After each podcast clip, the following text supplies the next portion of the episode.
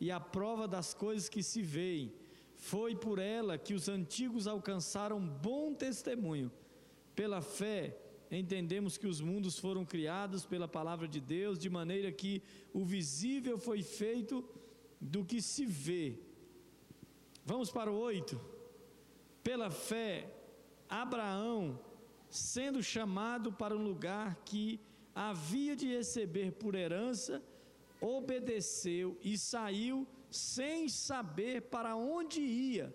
Pela fé, peregrinou na terra da promessa, como em terra alheia, habitando em tendas com Isaque e Jacó, herdeiros com ele da mesma promessa, pois esperava a cidade que tem fundamento, da qual Deus é o arquiteto e construtor. Pela fé, também a própria Sara recebeu poder de conceber um filho mesmo fora da idade, porque teve por fiel aquele que lhe havia feito a promessa, pelo que também de um, e esse já sem vitalidade, descenderam tantos em multidão, como as estrelas do céu, como a areia inumerável que está na praia do mar. Todos esses morreram na fé. Senhor, bendizemos o teu nome te agradecemos pela tua palavra, Deus te louvamos pelo ano sobrenatural que vamos experimentar, meu Pai. Fala conosco, Deus, ministra ao nosso coração. Deus, nós oramos em nome de Jesus. Amém. Pode sentar. Então, nós estamos falando sobre as chaves para o sobrenatural.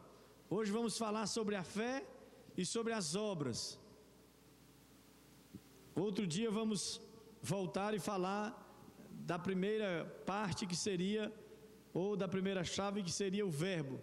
Mas hoje vamos focalizar na fé e nas obras, porque são duas coisas fundamentais. Embora as sete chaves precisam ser usadas em conjunto. Mas então, nós lemos aqui a história de, ou a citação do autor de Hebreus sobre Abraão. Então, qual é a segunda chave para o sobrenatural? O que, é necessário para que você veja e alcance o sobrenatural? Bom, a falta de fé pode roubar as oportunidades. Isso nós já falamos no dia primeiro. O pastor Lau disse que a incredulidade é o útero da impossibilidade. A fé é um portal para o sobrenatural. Por que, que a fé é fundamental? Por que, que é tão importante que tenhamos fé? Porque é necessário que você tenha fé para que você alcance o sobrenatural. Primeiro, porque a fé dá convicção. A fé dá o quê? Diga para quem está do seu lado: se você tiver fé, você terá convicção.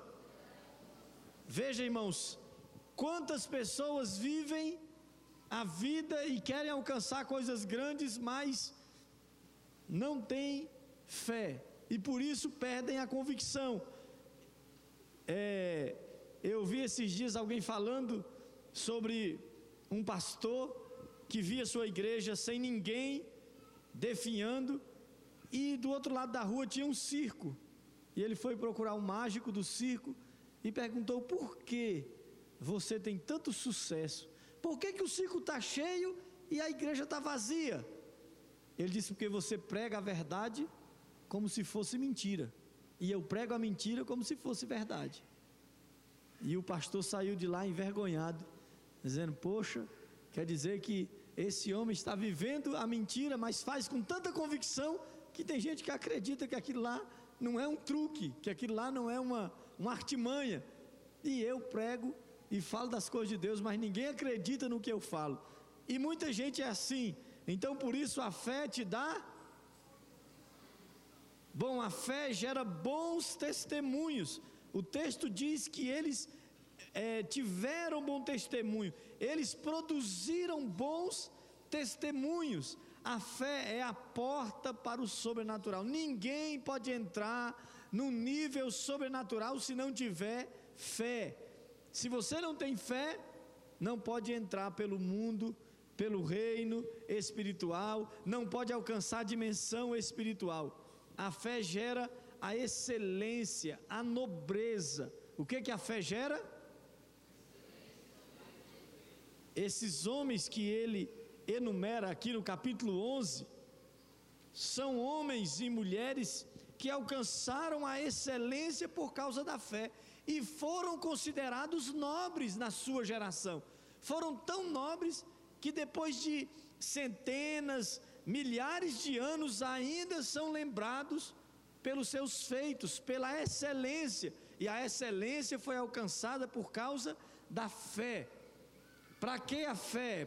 Por que, que a fé é necessária para o sobrenatural? Porque ela nos transporta para o espiritual. Ela nos faz agradar a Deus.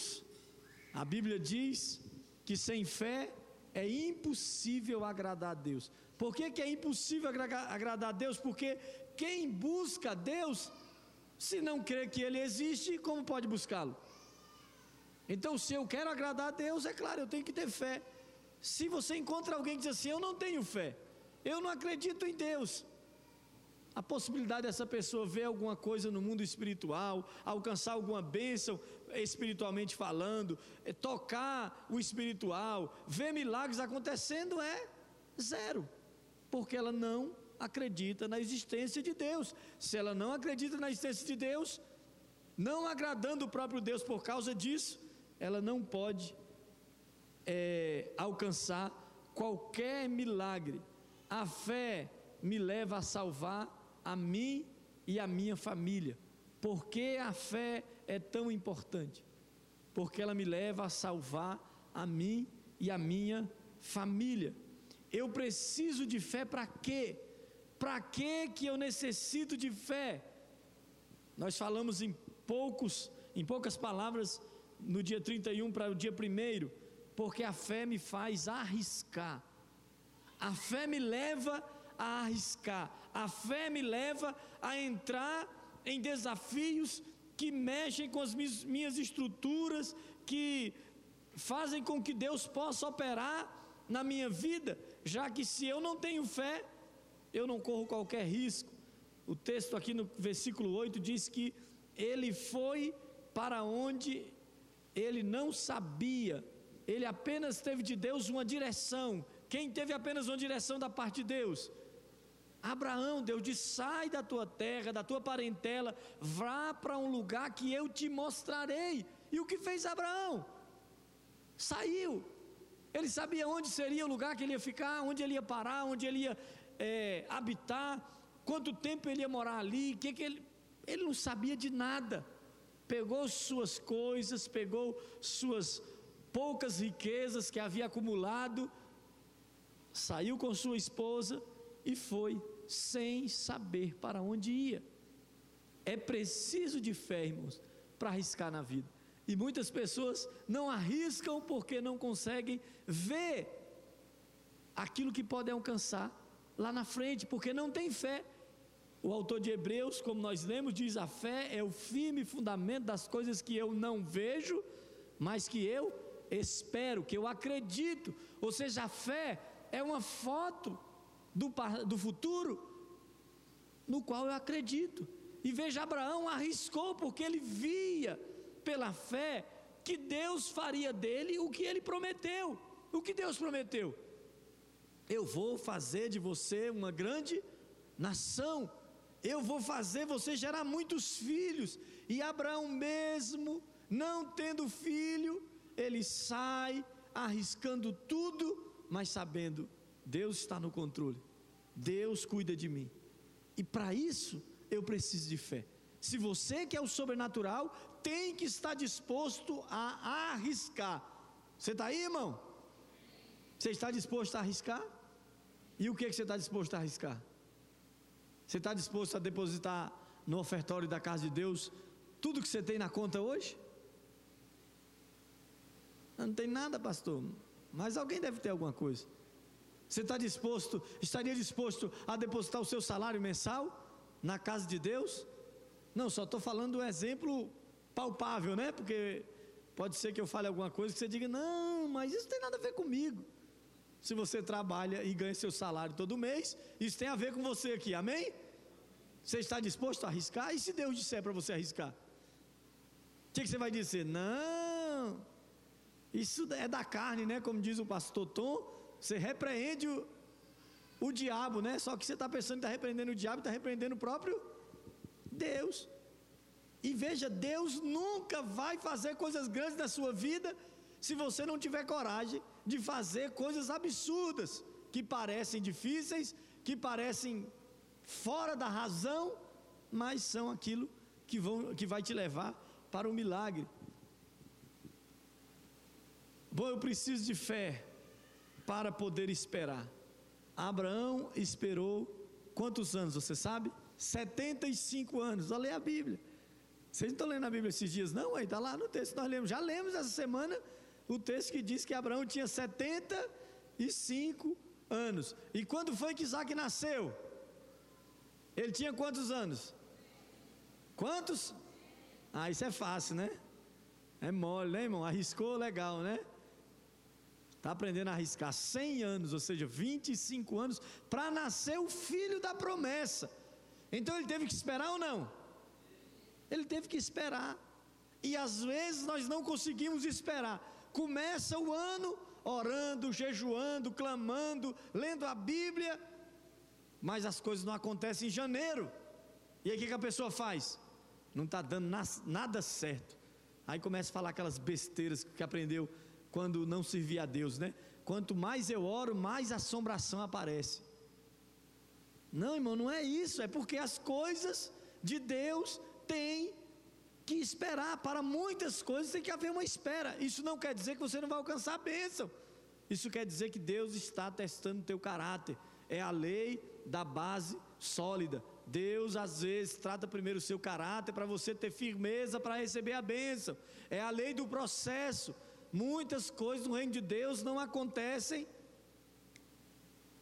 Acontecem como? Com um processo, é um processo. E a maioria das coisas da nossa vida acontecem em um processo. Você cresceu de uma vez por todas? Já nasceu crescido? Só a Dalene já nasceu quase o tamanho que ela é hoje, né? Mas a maioria nasceu pequena e foi crescendo, desenvolvendo, né? Tem uns que quase não desenvolveram, mas e tem outros que desenvolveram muito. É a vida do homem. Você é como todo homem funciona. Nasce pequenininho, vai crescendo, vai crescendo, vai crescendo, chega uma fase que começa até a ficar menor, né? O texto diz que ele estava meio morto. Como estava Abraão? Meio que, irmãos? Morto. Meu amigo, ele não podia, nem ele nem Sara ter filho. Então ele estava meio morto. Estava sem vitalidade. Já estava no caminho da morte. Já não fazia já não vivia tudo que um homem vive, tudo que um casal vive. É o que o texto diz, ele era meio morto, mas ele creu contra a esperança. Ele acreditou, ele soube esperar contra a esperança. Gente, o que, é isso? pastor Lau diz é que ele foi mais forte do que a esperança. Quando a esperança desistiu, Abraão disse: Eu não vou desistir. A esperança diz: Não tem jeito para você, meu filho. Você não funciona mais, não tem nenhuma possibilidade. Você tem 99 anos. Acabou, Abraão. Aí ele disse: Não, esperança. Eu acredito porque Deus disse que ele tinha poder para fazer e que ele vai fazer. Você está entendendo, irmão? Ele fez guerra contra a esperança e venceu. Você quer um ano sobrenatural? Você quer um ano sobrenatural? Precisa esperar. Precisa o quê? precisa arriscar e precisa esperar. Mas para que você tenha fé, ou para que a fé consiga ter efeito na minha vida, eu preciso, além de arriscar e esperar, eu preciso sacrificar, eu preciso estar disposto ao sacrifício, eu preciso estar disposto a oferecer para Deus os meus sacrifícios. Abraão sabia o que era sacrifício.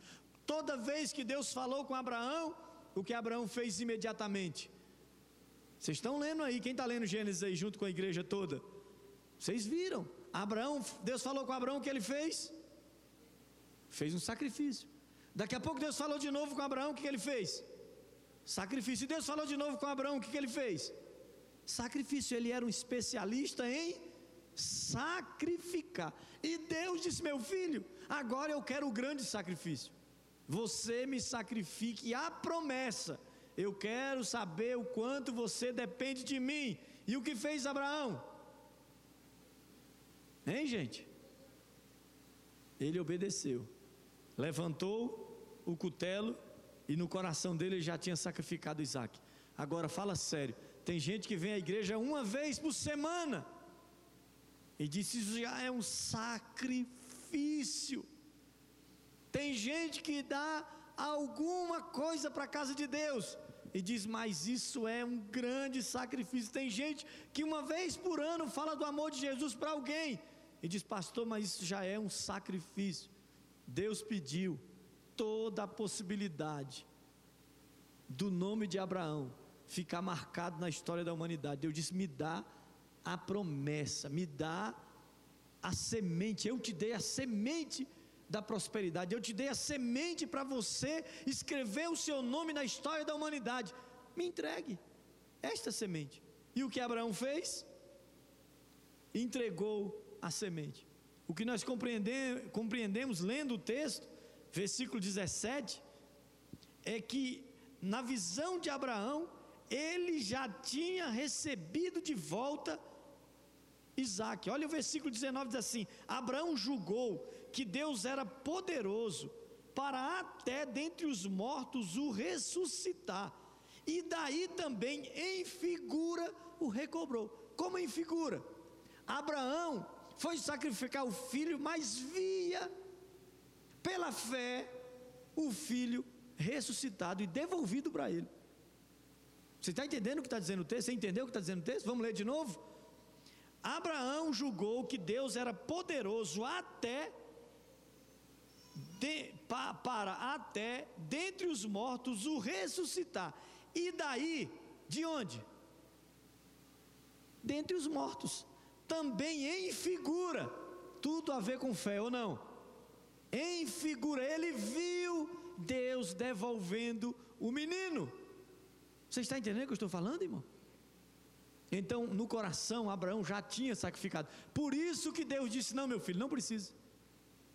Tudo o que você precisava, você já fez. Você trouxe o menino, entregou o menino e você teve tanta fé que já tinha visto o menino sendo ressuscitado. Eu te entregando ele de volta. E você sabe o que aconteceu? Hein? Deus colocou do lado um cordeiro ele disse: está aí a oferta. A figura de Jesus está aí. Ó. Você não precisa sacrificar o seu filho. Você precisa crer no Deus da provisão, no Deus poderoso. Mas para você crer no Deus poderoso, você tem que estar disposto a sacrificar. Você está aí, irmão? Nem sempre Deus vai te exigir que você complete o sacrifício. Mas em muitas situações, ele quer ver você realmente sacrificando, levantando o cutelo e oferecendo aquilo que você mais ama, para que Ele possa te abençoar. Você está entendendo o que eu estou falando? Diga amém. Você está voando, diga aleluia. Deus é tremendo, irmãos. Quando eu estou disposto a sacrificar, o que Deus faz? Ele manda a semente. O que Ele manda? A semente. O que você tem? Sementes. Quem te deu as sementes? Deus as sementes que você precisa para semear. Deus entregou para você. Os bens, a sua vida, são sementes que estão nas suas mãos.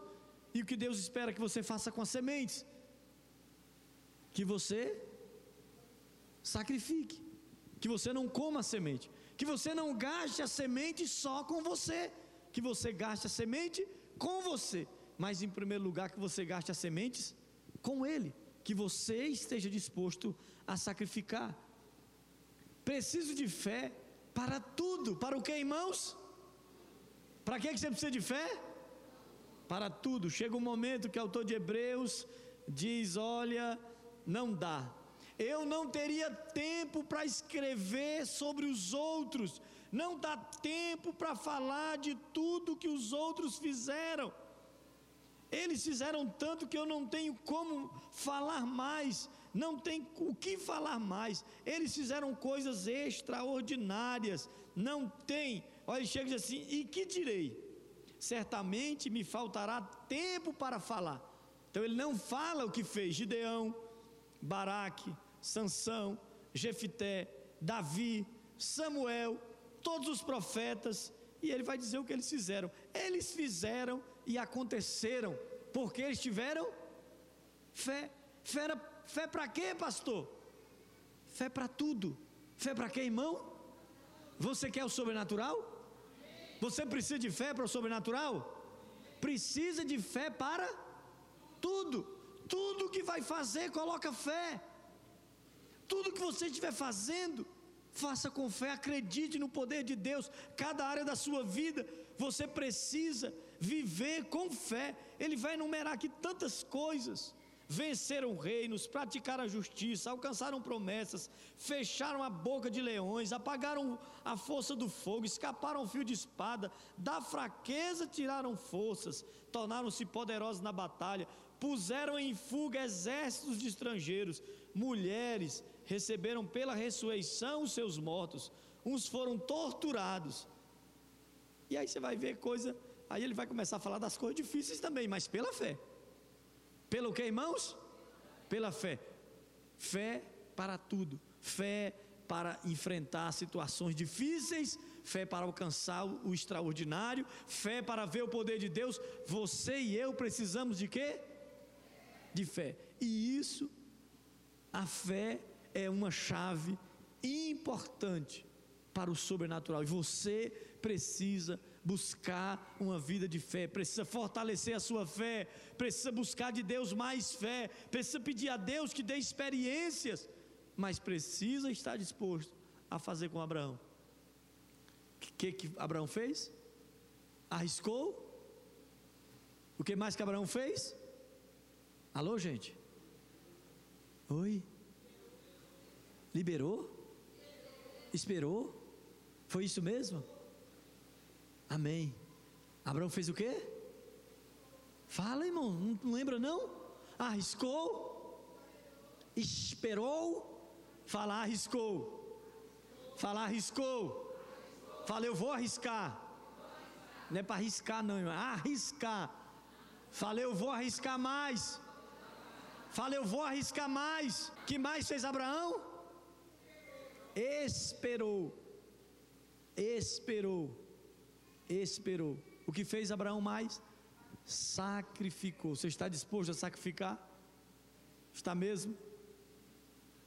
E o que fez mais Abraão? Ele teve fé para tudo. Amém? Vamos falar mais sobre as obras. Bom, além da fé, a terceira chave para o sobrenatural são as obras. São o que, irmãos?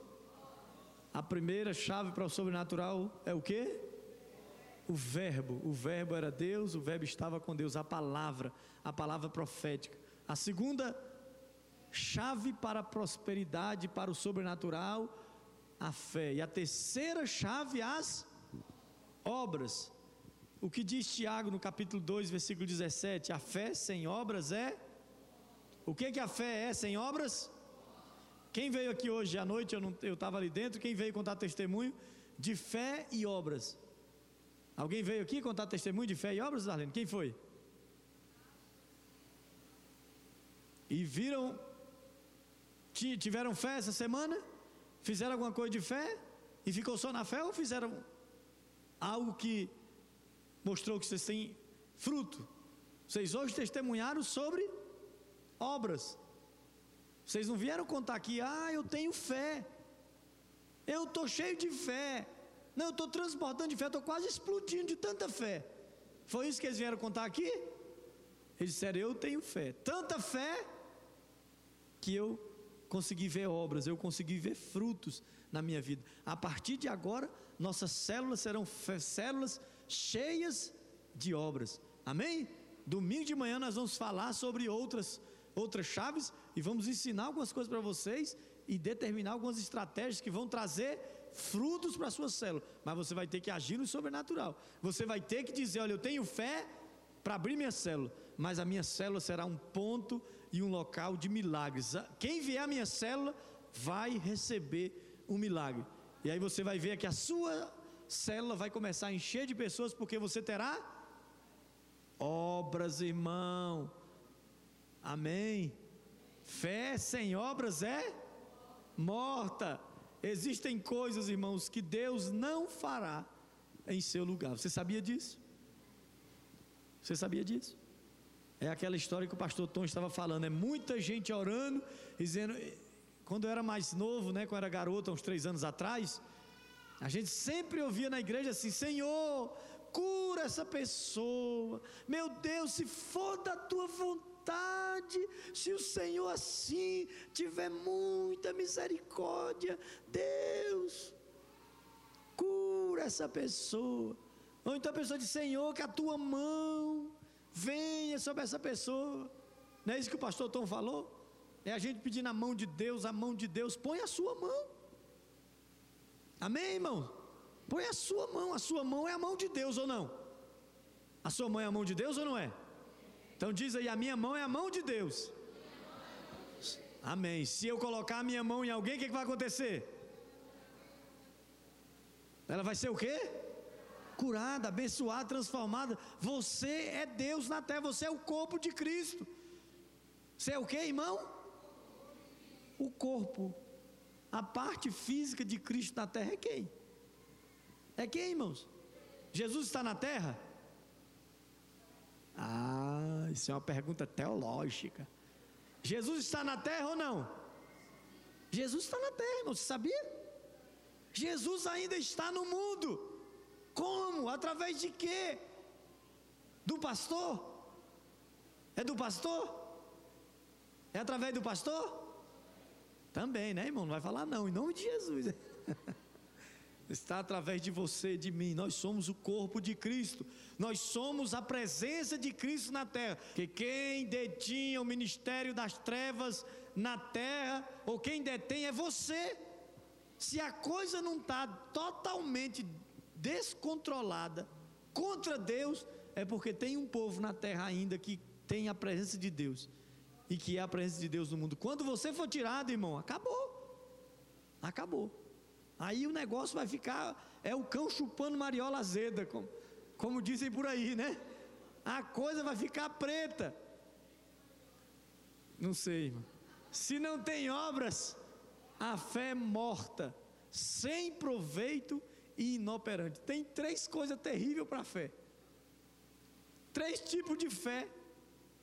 Se a pessoa não realiza nada, ela é inoperante, sem proveito, é morta.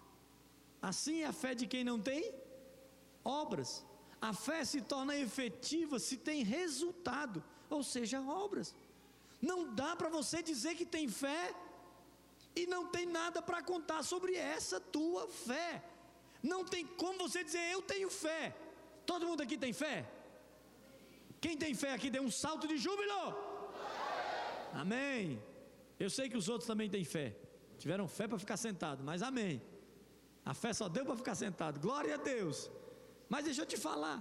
Se eu for aí com o microfone e dizer assim, meu filho, mostra-me a tua fé pelo que você tem realizado na sua vida. Que história você vai me contar? Pastor, em 1980, baby, que isso? Em 1990, em 2001. Peraí, irmão. Peraí, irmão, você está vivo ainda? Abraão, já estando morto, Deus ressuscitou ele e deu um filho para ele, ou não?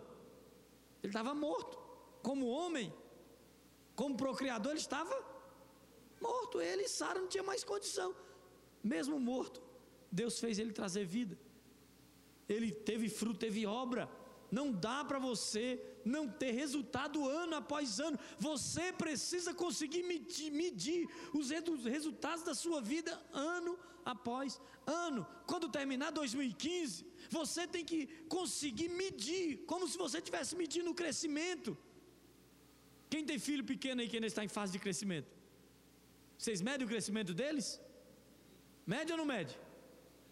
Lá em casa todo mês dá uma medida, né? Todo mês. Hoje foi o dia de medir Ana Clara do Nascimento Guedes. Né? E todo mês de falar, já cresceu mais um centímetro.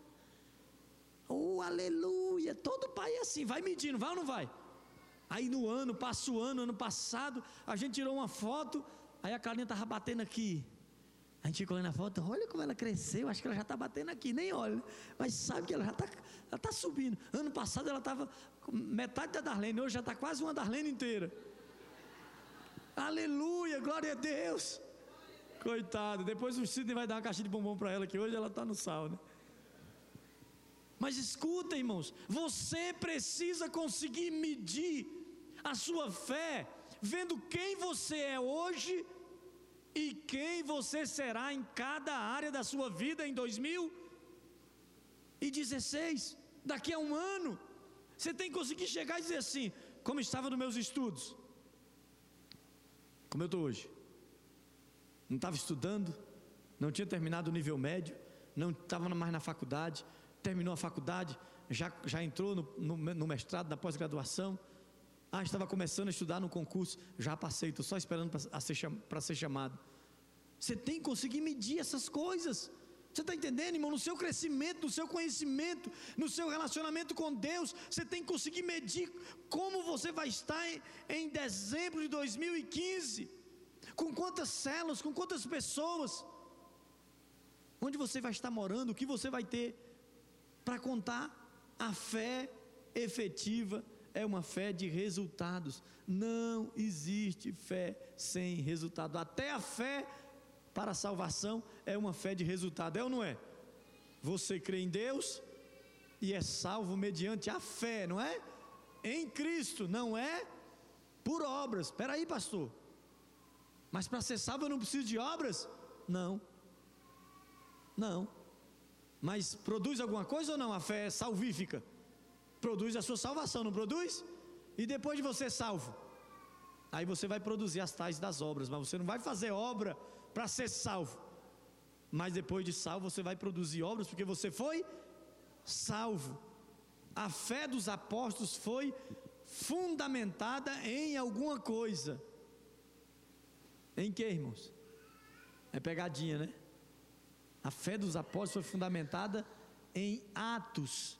Na Bíblia não tem o livro dos sentimentos dos apóstolos. Tem? Do desejo. Desejo dos apóstolos. Seria legal, não seria? Não, irmãos. A Bíblia tem o livro dos Atos, as obras dos apóstolos. O que os apóstolos realizaram depois de receber o poder de Deus. Quem tem poder de Deus aqui? Quem já recebeu o poder de Deus aqui? Ué, se você recebeu o poder de Deus, então você vai gerar o quê? Atos. Ou não, irmão? Aí a gente só quer falar em língua estranha, né? De vez em quando, né? Quando na igreja tem uma sessão de língua estranha, tem que ter até sessão, né? Tem que ter até uma reunião de línguas estranhas, né? Não, irmão, você usa as línguas estranhas todo dia. Mas quando alguém fala a palavra do conhecimento, você fala: hã? Que palavra de conhecimento é essa? É porque a pessoa é sabida, ela, ela, ela tem muito conhecimento, ela estudou muito? Não, palavra de conhecimento é uma revelação sobre o que está acontecendo. Aí alguém vem e diz assim: Olha, Deus vai operar hoje da palavra do conhecimento. Pronto, você vai passar o ano todo só falando de palavra do conhecimento. Palavra de conhecimento. Não, irmão. Não, senhor. Não é só palavra de conhecimento, não. Tem mais, não tem? Tem ou não tem? Tem. Palavra de sabedoria. Ué, mas por que o pastor não falou? É porque Deus usa ele na palavra do conhecimento. Problema dele, amém? Mas nós cremos na, na palavra de sabedoria, amém? Cremos que o Espírito Santo traz pelo menos nove dons espirituais, amém? Vamos falar quais são as obras, as sete obras para o sobrenatural. Qual é a primeira obra? Qual é a primeira obra, irmão? É a obra número um, para quem quer viver o sobrenatural. Não dá para você viver o sobrenatural se você não gosta de oração. Quanto tempo você ora por dia? Quanto tempo você ora por semana? Quanto tempo você ora por mês? Agora eu vou te perguntar: quanto tempo você dorme? Por dia? Tem gente que é 10 horas para lá, né? Provérbios 8, 17, vamos ler? Eu amo os que me amam, e os que de madrugada me buscam me encontram. Você está aí, irmão? Você quer ver o sobrenatural? Será que nós podemos começar a pensar em acordar todo dia, em determinada hora, para buscar Deus? Buscar Deus não é porque ele está perdido, não, viu, irmão? O sentido aqui é estar perto de Deus, né? Amém? O sentido aqui é de se relacionar com Deus. Cuidado, você ouve as coisas aqui, não vai achar que tudo que você, que as pessoas falam, vai conferir na Bíblia, né? Não é buscar no sentido que tem que passar a vida toda orando, clamando, eu tenho que buscar Deus. Esse não é buscar Deus, é buscar intimidade. É estar mais perto de Deus, é ouvir a voz de Deus. Isso se faz através da oração.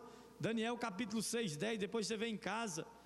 Jesus perguntou aos discípulos se não podiam vigiar pelo menos por uma hora. Então, quanto tempo você acha que seria bom para você orar por dia? Quanto tempo você acha que seria bom você orar por dia? No mínimo. Hã? Que revelação. Esse dia eu tive essa revelação. Olha que tremendo. Ele diz aos discípulos quando ele estava no Getsemane: Vocês não conseguem orar comigo por pelo menos uma hora. Eu creio que ele quis dizer: Vocês deveriam dar conta de pelo menos orar e vigiar comigo por uma hora. Você está entendendo, irmão?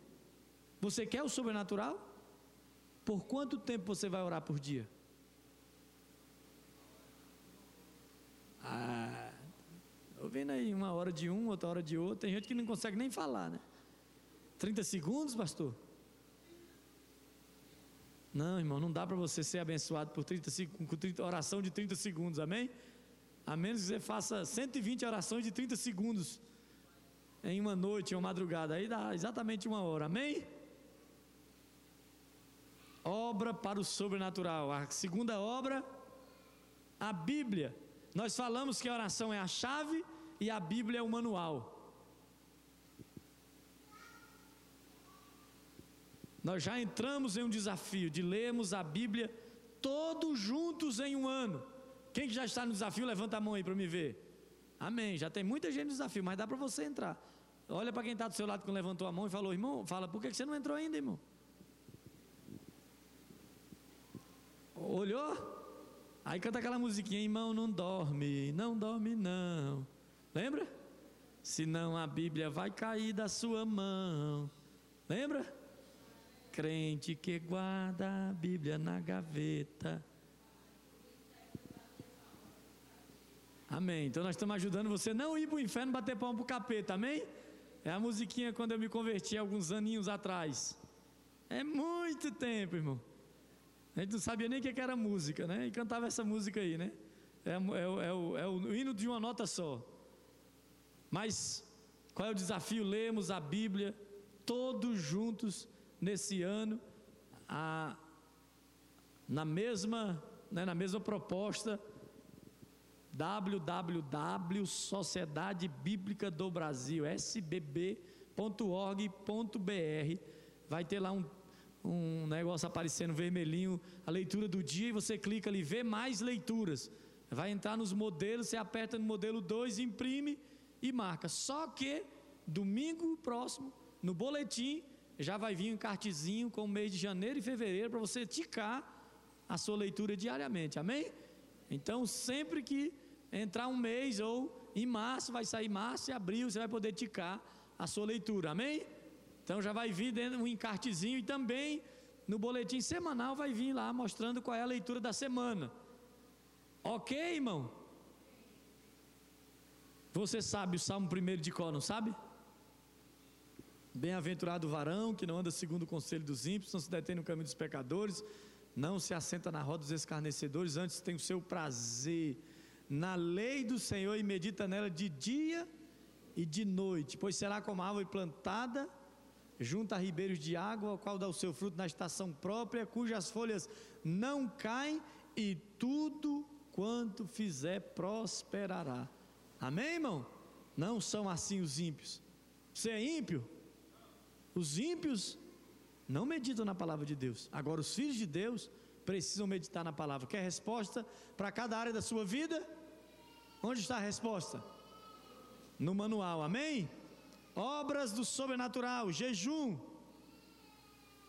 Ele é a energia, a oração é a chave, a Bíblia é o manual.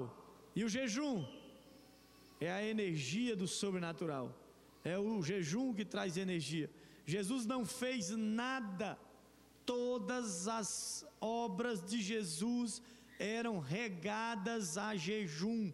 Jesus jejuava e não era jejum, aquela conversa, eu não vou tomar Coca-Cola. Eu não sei que jejum é esse de não tomar Coca-Cola. Isso não é jejum, irmão, isso é livramento. Não tomar Coca-Cola é livramento, irmão. Não tomar refrigerante é um livramento. Cada, cada ano que você toma de Coca-Cola, você deve perder pelo menos um ano da sua vida. Para cada ano que você toma e fica feliz, né? Tão gostosa, tão docinha, né? Parece que tem um cão lá dentro, né? É por isso que é preta, né? Que se fosse, né? Parece que já é meio flamenguista mesmo, aí que tá terrível, né?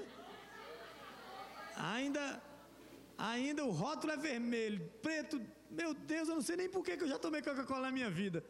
Acho que eu nunca mais vou tomar uma Coca-Cola em nome de Jesus. Se for pelo menos branquinha, né? Com preto por fora, ficava até melhor, né? Só Jesus, né? Por isso que leite é melhor, né? Um leite com café, hein? Preto com branco é tremendo, né, irmãos? É só fogo mesmo. Mas deixa eu te falar, você precisa fazer jejuns de verdade. É preferível até que você faça um jejum por semana. Se você trabalha todo dia e diz que eu vou jejuar de balinha, eu vou jejuar de doce. Isso não é jejum, irmão, isso é voto, no máximo. É voto, isso é melhor para você do que para Deus. Não é isso. Faça um jejum pelo menos uma vez por semana. Se você trabalha de segunda a sexta, tira o sábado para jejuar. Você está quieto em casa, sem gastar energia, com mais tempo. Tira o domingo para jejuar. Mas jejuar mesmo, sem nenhuma refeição. Nós precisamos continuar no processo que nós estávamos ano passado. Já jejuamos ano passado 12 horas, depois 24, não foi? Vamos avançar. Lá em Bogotá, sabe como eles jejuam? O menor jejum de Bogotá, 72 horas. Se você chegar lá, os brasileiros chegam lá e falam que fazem jejum de 12 horas, e tem gente que nem 12 consegue, diz que faz jejum de refrigerante, eles dão risada na nossa cara. Eles vêm e falam: você está tá de brincadeira. Isso não é jejum. Em Bogotá, as pessoas fazem jejum de uma semana. Três dias é o básico. Vamos continuar, amém, irmão? Mas você quer mudar de vida? Quer mesmo? Quer o sobrenatural? Então você vai começar essa semana fazendo um jejum, tirando um dia para jejuar. Jejue pelo menos por 12 horas. Se você fizer um lanchinho às 18 horas, não coma até as 6 da manhã, já são 12 horas. Amém? Se puder alongar mais um pouquinho, alongue. Mas faça essa semana ainda um jejum de pelo menos 12 horas. Para quê, pastor? Eu quero a energia. Você quer energia? Você quer energia? Você quer se encher de energia sobrenatural? Então você já pode começar a fazer um jejum semanal. Essa semana já é uma boa semana, amém? Já passou o dia 6, né, irmãos? Amém? Ah, não, é que na semana, ainda tem a semana toda, né? Só Jesus. É a semana de festa, né? Eu nunca vi, né? Ah, eu já vi, vou ver. E vou continuar vendo, né? Essas três disciplinas, irmãos, são as obras básicas da vida sobrenatural: oração, Bíblia e jejum. Três disciplinas que a maioria dos crentes não aplicam em suas vidas. Fazem tantas coisas na vida, mas não aplicam essas três disciplinas básicas: oração, Bíblia e jejum. Mas a outra obra do sobrenatural para nós caminharmos para o encerramento é a ceia familiar. O que é a ceia familiar? Neste ano, a partir de agora, eu quero dizer a você que pelo menos uma vez por semana você está convocado, orientado e se quiser também mandado. Se você vai obedecer, está mandado. Se não vai obedecer, não adianta mandar, né? Mas ordenado que você reúna sua família e ministre a ceia para eles. Você está aí, irmão? No mínimo uma vez por semana. Se você puder, eu acho que você devia fazer todo dia. Já amanhã lá em casa vamos começar a fazer. Todo dia. Por quê? Porque a ceia, ela traz a cruz para a sua casa. Você quer trazer a cruz para dentro da sua casa? Você quer trazer a cruz do Senhor para dentro da sua casa? Quer levar seus familiares a entender o poder da cruz e levarem a natureza diariamente à cruz? Faça a ceia diária. Pastor, mas eu tenho que comprar suco de uva, é tão complicado, porque eu tenho que abrir o vidro e ele ele perde a validade em três dias e não sei o que, irmão, quando tu bebia cachaça. Quando tu bebia pinga, tu dava um jeito, comprar no boteco, dava jeito ou não dava? Dava ou não dava, gente? Quando você quer, irmão, você faz coisas extraordinariamente maiores do que ter um suco de uva e um pãozinho em casa. Faz ou não faz? Faz. Tem gente que faz coisas que você não acredita, não precisa nem contar, irmão. Nem tenta contar o que você já fez na vida para alcançar uma coisa que você gostava. Nem fala que só Jesus na sua causa, né? Pode até pedir perdão hoje aí por algumas eh, peripécias, né? Que você já fez por aquilo que você desejava. Leve ou leva e você vai levar a cobertura do sangue de Jesus para todos da sua casa. Quando você faz a ceia familiar, você leva a cruz e o sangue de Jesus para dentro da sua casa. Você está entendendo? Você pode, você é o cabeça da família, faça. Você tem alguém debaixo da sua autoridade em casa, mesmo que o, o, o esposo não é crente, mas tem gente debaixo da sua autoridade, faça. Ah, pastor, eu sou sozinho. Faça. Evangelismo é a. Qual é a obra? A sexta? A quinta? Não sei, você está anotando, você sabe. É a única forma, irmão, de fazer a água viva jorrar de você. Não dá, irmãos, para você continuar mais um ano dizendo: Deus, eu tenho fé. E onde está o evangelismo? Quantas pessoas você ganha para Jesus? Nós queremos, vamos continuar trabalhando, vamos continuar ministrando. Não trouxemos o pastor Tom aqui, que veio tão poucas vezes na igreja, para ministrar, para ficar numa ministração e depois não, nós não viemos aqui, não chamamos ele, podíamos botar até uns DVD. Nós trouxemos ele aqui porque nós queremos começar um processo de evangelismo diário, de ganhar almas diariamente, de levar a salvação e a cura para as pessoas e todos nós aprendermos a ganhar pessoas diariamente. Amém, irmãos? Amém ou não amém? Ah, e Deus vai te dar graça. Eu sei que é difícil romper. Todo dia a gente ora. Deus, eu vou romper. Nós vamos conseguir. E vamos continuar contando testemunho todo dia de que tiver culto. Domingo de novo. Até que todos rompam e consigam, consigamos pregar para as pessoas. Quando encontrarmos alguém não crente, vamos ministrar e vamos aperfeiçoar, vamos aprender, buscar outros meios, arrumar um cartãozinho de visita, um livretinho para dar de presente, amém? Mas para deixar a nossa marca, um papelzinho para anotar o nome das pessoas. Vamos nos organizar, não vamos ficar só onde, onde chegamos, não. Vamos fazer melhor, amém? Para ganharmos as almas para Jesus, amém? Isso precisa ser um estilo de vida. E levar vida e cura para as pessoas. Isso é que Deus espera, como obra do sobrenatural. Discipulado. Qual é a sexta obra? Acho que é sexta, é isso? A sexta obra para o sobrenatural é o discipulado. Nós não podemos ver o poder de Deus se não somos mentoreados. As pessoas fogem de conversa com o pastor. Sabe por quê, irmãos? Que conversa com o pastor mexe com as nossas estruturas. Conversa com o pastor, sabe? Cutuca ali a onça com vara curta. Ah, perguntas, questionamentos, como está aquela área da sua vida? E aí, quando é que você vai mudar isso? Olha, eu vou te dar uma, uma missão. Você vai fazer isso, isso e isso. E a maioria das pessoas gostaria de servir a Deus sem serem mentoriadas, porque não sabe o poder da mentoria. Só quem sabe o poder da mentoria, só quem descobriu é que não abre mão do discipulado. Quem descobre o poder da mentoria não tem como, não admite, não aceita ficar longe do discipulador e não ouvir o discipulador. Isso tinha que ser uma, uma, uma premissa na sua vida. Eu não posso deixar de ouvir, de conversar, de falar da minha vida. Tá, vai tomar uma decisão? Com quem você deve falar? Hein, irmão? É a tal da palavra da sabedoria. Tem pessoas que não querem usar os dons, não querem que os dons fluam na igreja. O que, que é palavra de sabedoria, irmão?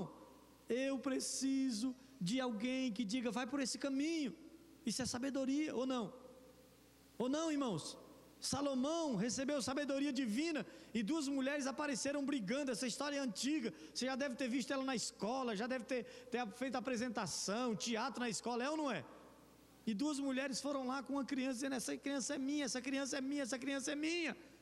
E Salomão, com a sabedoria divina, usando o dom da palavra de sabedoria, o Espírito Santo revelou para quem você, se você disser que vai matar a criança, a mulher que é mãe vai abrir mão dela. E foi o que ele disse. E logo se descobriu que era a mãe da criança. E tudo se resolveu. Uma direção, uma orientação que muda situações, que mudam as vidas. Você está entendendo, irmão? Mas onde você consegue isso? No discipulado. Pastor, estou com um discípulo assim, assim, como é que eu faço? O que, que o senhor acha? Líder, eu estou com esse problema aqui, o que, que você acha? Eu estou com decisão para tomar, o que, que você acha? Eu estou precisando comprar isso, o que, que você acha? Isso, irmãos, não é um problema, isso não é nada ruim para você, isso é bênção na sua vida, porque alguém que Deus usa vai trazer revelação para você. Discipulado é porta para revelação diária. Você está ouvindo, irmão? Você quer uma revelação todo dia? Quem quer uma revelação todo dia? Levanta a mão, você quer uma revelação todo dia? Você devia falar com o seu discipulador todo dia. Amém? Agora você é capaz de dizer: Eu vou falar com o meu discipulador todo dia? Você quer uma obra sobrenatural na sua vida?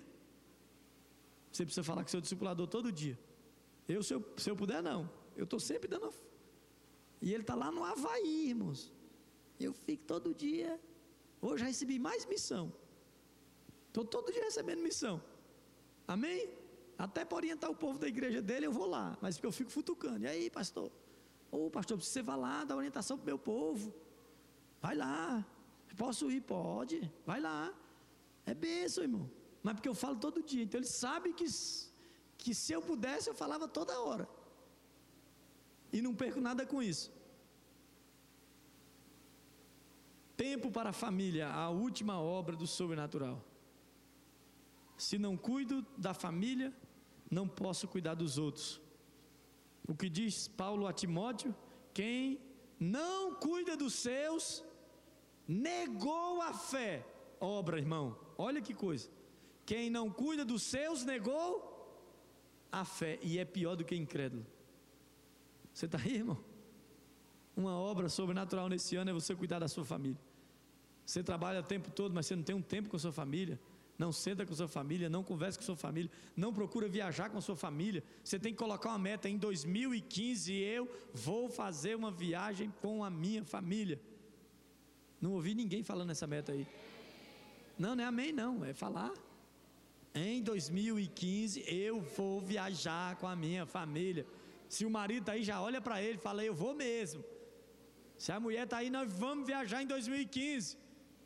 Tem gente que vai viajar no dia que o pastor viaja, mas é folgado esse negão.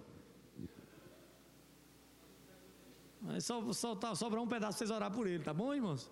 Não ora só pela viagem do pastor, não, né? O pastor vai viajar dia 22, ele quer viajar dia 22 também, mas no ano que vem ele vai viajar com o pastor, amém? Vai fazer a mesma viagem. A Célia vai junto, né? Em nome de Jesus. Amém. Falando daqui fica mais fácil, hein? aleluia. Se falou amém aí, já está selado. Mas irmão, você precisa cuidar dos seus. Você precisa se preocupar, cuidar, irmãos. Não é trabalhar somente pelos seus, é sentar, é conversar, é bater papo, né? É deixar eles se expressarem, é subir em cima. Seu filho ainda é pequeno, né? lá em casa não tem mais tão pequeno assim, né? Mas se elas pudessem, era o tempo todo em cima, né? Montada, né, Camila? Daqui a pouco ela vai me dar um abraço, só porque eu falei aqui agora. Não pede uma chance de dar um abraço no pai. Mas você precisa cuidar da sua família. Isso é uma obra sobrenatural. Você quer o sobrenatural na sua vida? Precisa de quê? Do verbo. Amém? A palavra sobrenatural. As palavras que acessam o mundo espiritual. Nós não pregamos ainda completamente sobre o verbo. Você precisa de fé, amém? Amém, irmão? Fé para quê? Para arriscar? Esperar? Sacrificar? Fé para tudo. Amém? que mais? Você precisa de obras. Amém? Você pode ficar em pé?